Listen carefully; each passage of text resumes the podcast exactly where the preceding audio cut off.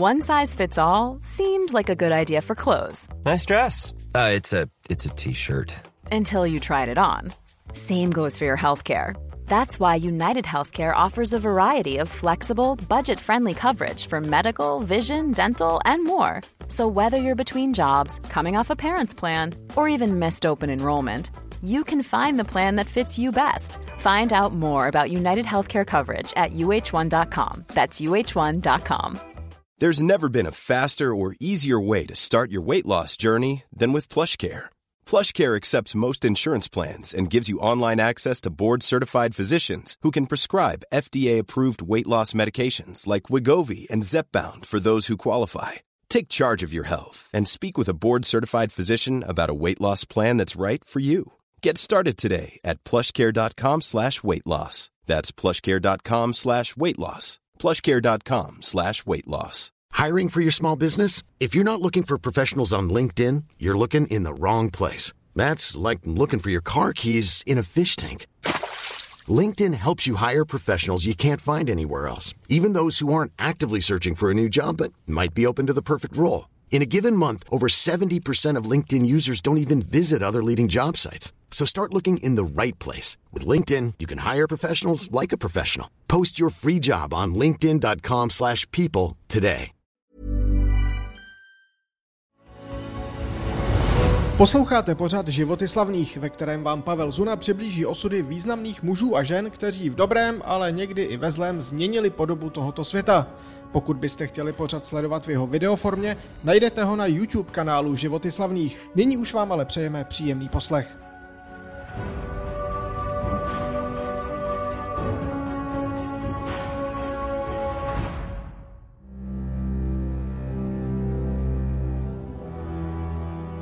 Je 7. dubna 1944 a v koncentračním táboře v Osvětimi se začíná nenápadně psát jeden z největších příběhů druhé světové války. Dva uvěznění slovenští židé, 25-letý Alfréd Wetzler a 19-letý Rudolf Vrba, zahajují svůj dlouho připravovaný pokus o útěk z této hrůzné továrny na smrt. Tohle samo o sobě ještě není nic mimořádného. Podobných pokusů byly za dobu existence tábora stovky. Jenomže Wetzler s Vrbou na rozdíl od většiny ostatních uspějí.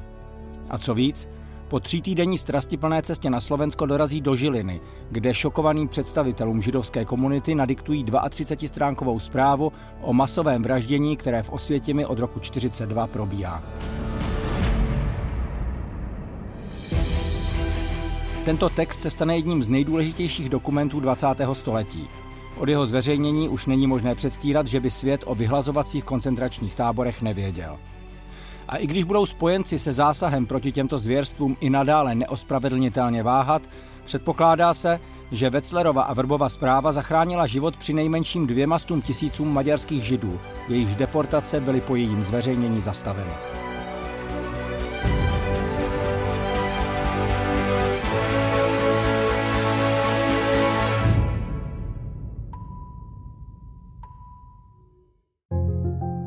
Alfréd Wetzler, vězeň číslo 29162, narozen roku 1918 v Trnavě.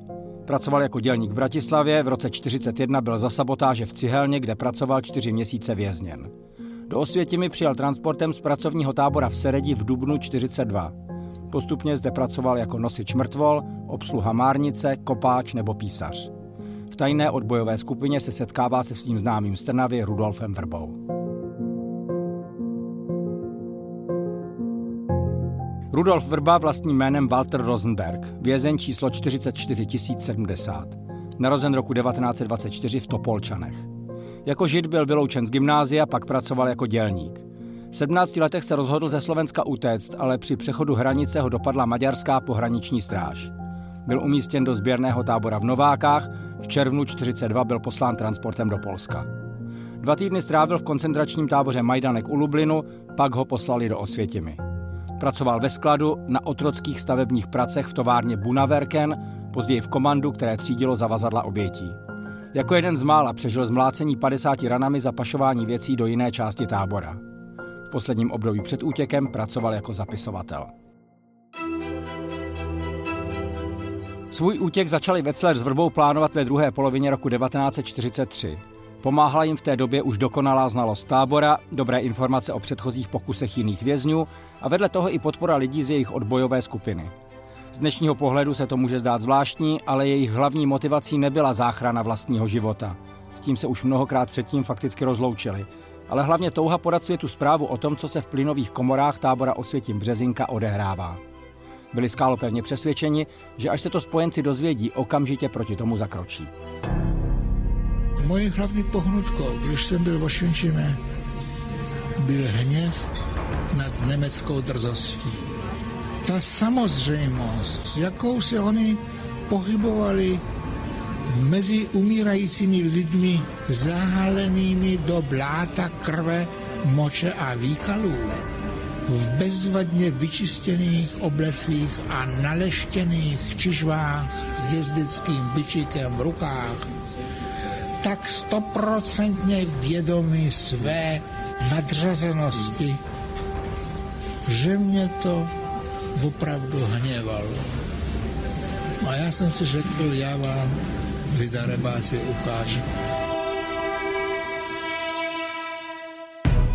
Wetzler a Vrba si tajně vybudovali jakýsi bunkr pod prkny naskládanými v místech, kde se měly stavět nové objekty. Bylo to v zóně za plotem nabitým elektrickým proudem a osnatými dráty, které obklužovaly celý stávající tábor. Přibližně o 2 kilometry dál však stály další strážní věže, přes které se v podstatě nedalo projít. Když se však všichni vězňové pracující v zóně za osnatými dráty vrátili na noc do tábora, střelci se z těchto věží stahovali. Pokud se někdo nevrátil, držela se na nich 3 dny pohotovost a celá zóna za dráty se pročesávala hlídkami a psy. Oba mladíci tedy věděli, že musí pod prkny vydržet nejméně 72 hodin.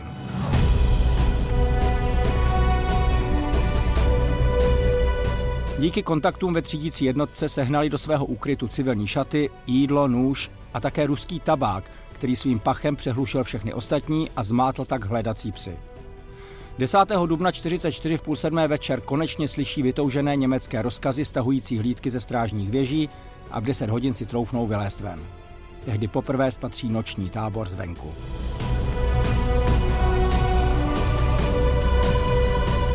Následuje 3týdenní putování Polskem, během něhož mají mnohokrát štěstí, několikrát je zachrání a pomohou jim neznámí lidé. Přejdou Beskydy a koncem dubna dorazí do Žiliny. Fašistický slovenský stát zastavil deportace svých Židů do koncentračních táborů v říjnu 1942 a v době Wetzlerova a Vrbova útěku ještě nebyly obnoveny.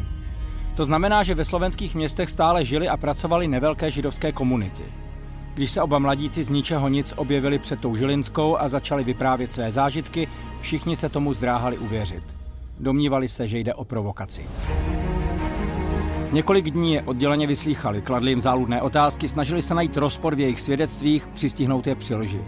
Jenomže to, co ti dva říkali, se prakticky ve všem shodovalo, znali detaily i řadu jmen. Nakonec jim řekli, ať jmenují některé lidi z transportu, kterými do Polska putovali, protože to byla jedna z mála věcí, která se dala ověřit. Když Wetzler a Vrba začali říkat jména, každý ze svého transportu, pochopili přítomní, že jakkoliv to, co vyprávějí, zní neuvěřitelně, bude to nejspíš pravda. Sepsali s nimi 32stránkovou zprávu, která velmi komplexně popisuje fungování osvětimského pekla. Je obtížné ji přečíst, dokonce i dnes. Nepředstavitelné hrůzy, podávané zcela věcným, jakoby nezúčastněným způsobem, odmítá hlava přijmout. Jeden příklad za všechny. Naším úkolem bylo vyložit z vagónu mrtvé, umírající a zavazadla. Mrtví, to znamená každý, kdo se nemohl udržet na nohách, byli složeni na hromadu. Komise z politické sekce provedla selekci přibližně 10% mužů a 5% žen a odvedla je do tábora. Zbytek byl naložen na nákladáky a poslán do Březinky, kde byl splinován. Mrtví a umírající putovali přímo do pecí. Často se stávalo, že společně s nimi naházeli do nákladáků malé živé děti. Další osud Wetzlerovy a Vrbovy zprávy by stál za samostatný příběh. Byla vyhotovena ve 3 kopiích, které měly putovat 3 cestami k západním spojencům, ale po mnoha peripetiích doputoval teprve 10.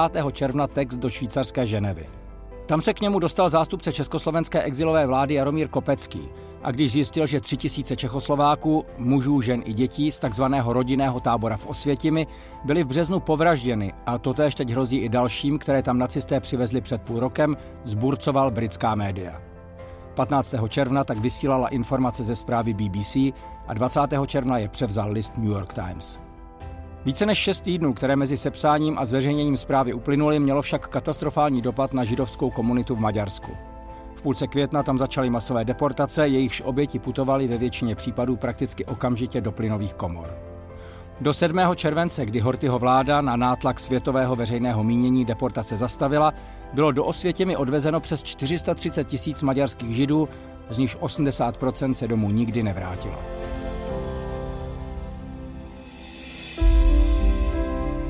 Ani to však ještě není konec. Světové židovské organizace i veřejné mínění teď začaly požadovat, aby spojenci proti neuvěřitelnému vraždění zakročili, aby bombardovali plynové komory, krematoria i příjezdové železniční tratě. Sám britský premiér Churchill psal: "Vyproste z vojenského letectva všechno, co můžete, a bude-li třeba, odvolejte se na mě." Nestalo se však vůbec nic. Spojenecké velení to odůvodňovalo řadou strategických komplikací.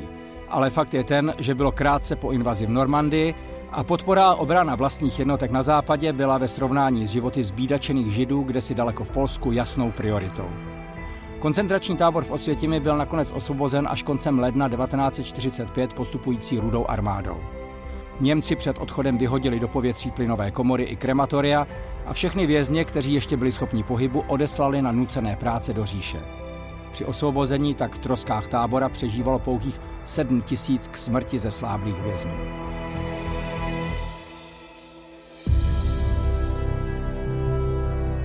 Takový je hořký epilog Wetzlerovy a Vrbovy zprávy. Přesto jejich útěk a poskytnutá svědectví nebyly marné. Zastavené deportace maďarských židů zachránily podle odhadů životy až 200 000 lidí a svět se už jednou provždy musel přestat tvářit, že o osvětimském pekle neví. A snad, doufejme, přispěje statečnost Alfréda Wetzlera a Rudolfa Vrby i k tomu, aby se podobná hrůza už nikdy v budoucnu neopakovala. Hey, it's Danny Pellegrino from Everything Iconic. Ready to upgrade your style game without blowing your budget? Check out Quince. They've got all the good stuff, shirts and polos, activewear and fine leather goods, all at 50 to 80% less than other high-end brands. And the best part? They're all about safe, ethical, and responsible manufacturing. Get that luxury vibe without the luxury price tag. Hit up quince.com/upgrade for free shipping and 365-day returns on your next order. That's quince.com/upgrade. Hey, it's Paige DeSorbo from Giggly Squad. High quality fashion without the price tag. Say hello to Quince. I'm snagging high-end essentials like cozy cashmere sweaters, sleek leather jackets, fine jewelry, and so much more. With Quince being 50 to 80% less than similar brands. And they partner with factories that prioritize safe, ethical, and responsible manufacturing. I love that. Luxury quality within reach. Go to quince.com/style to get free shipping and 365-day returns on your next order. Quince.com/style.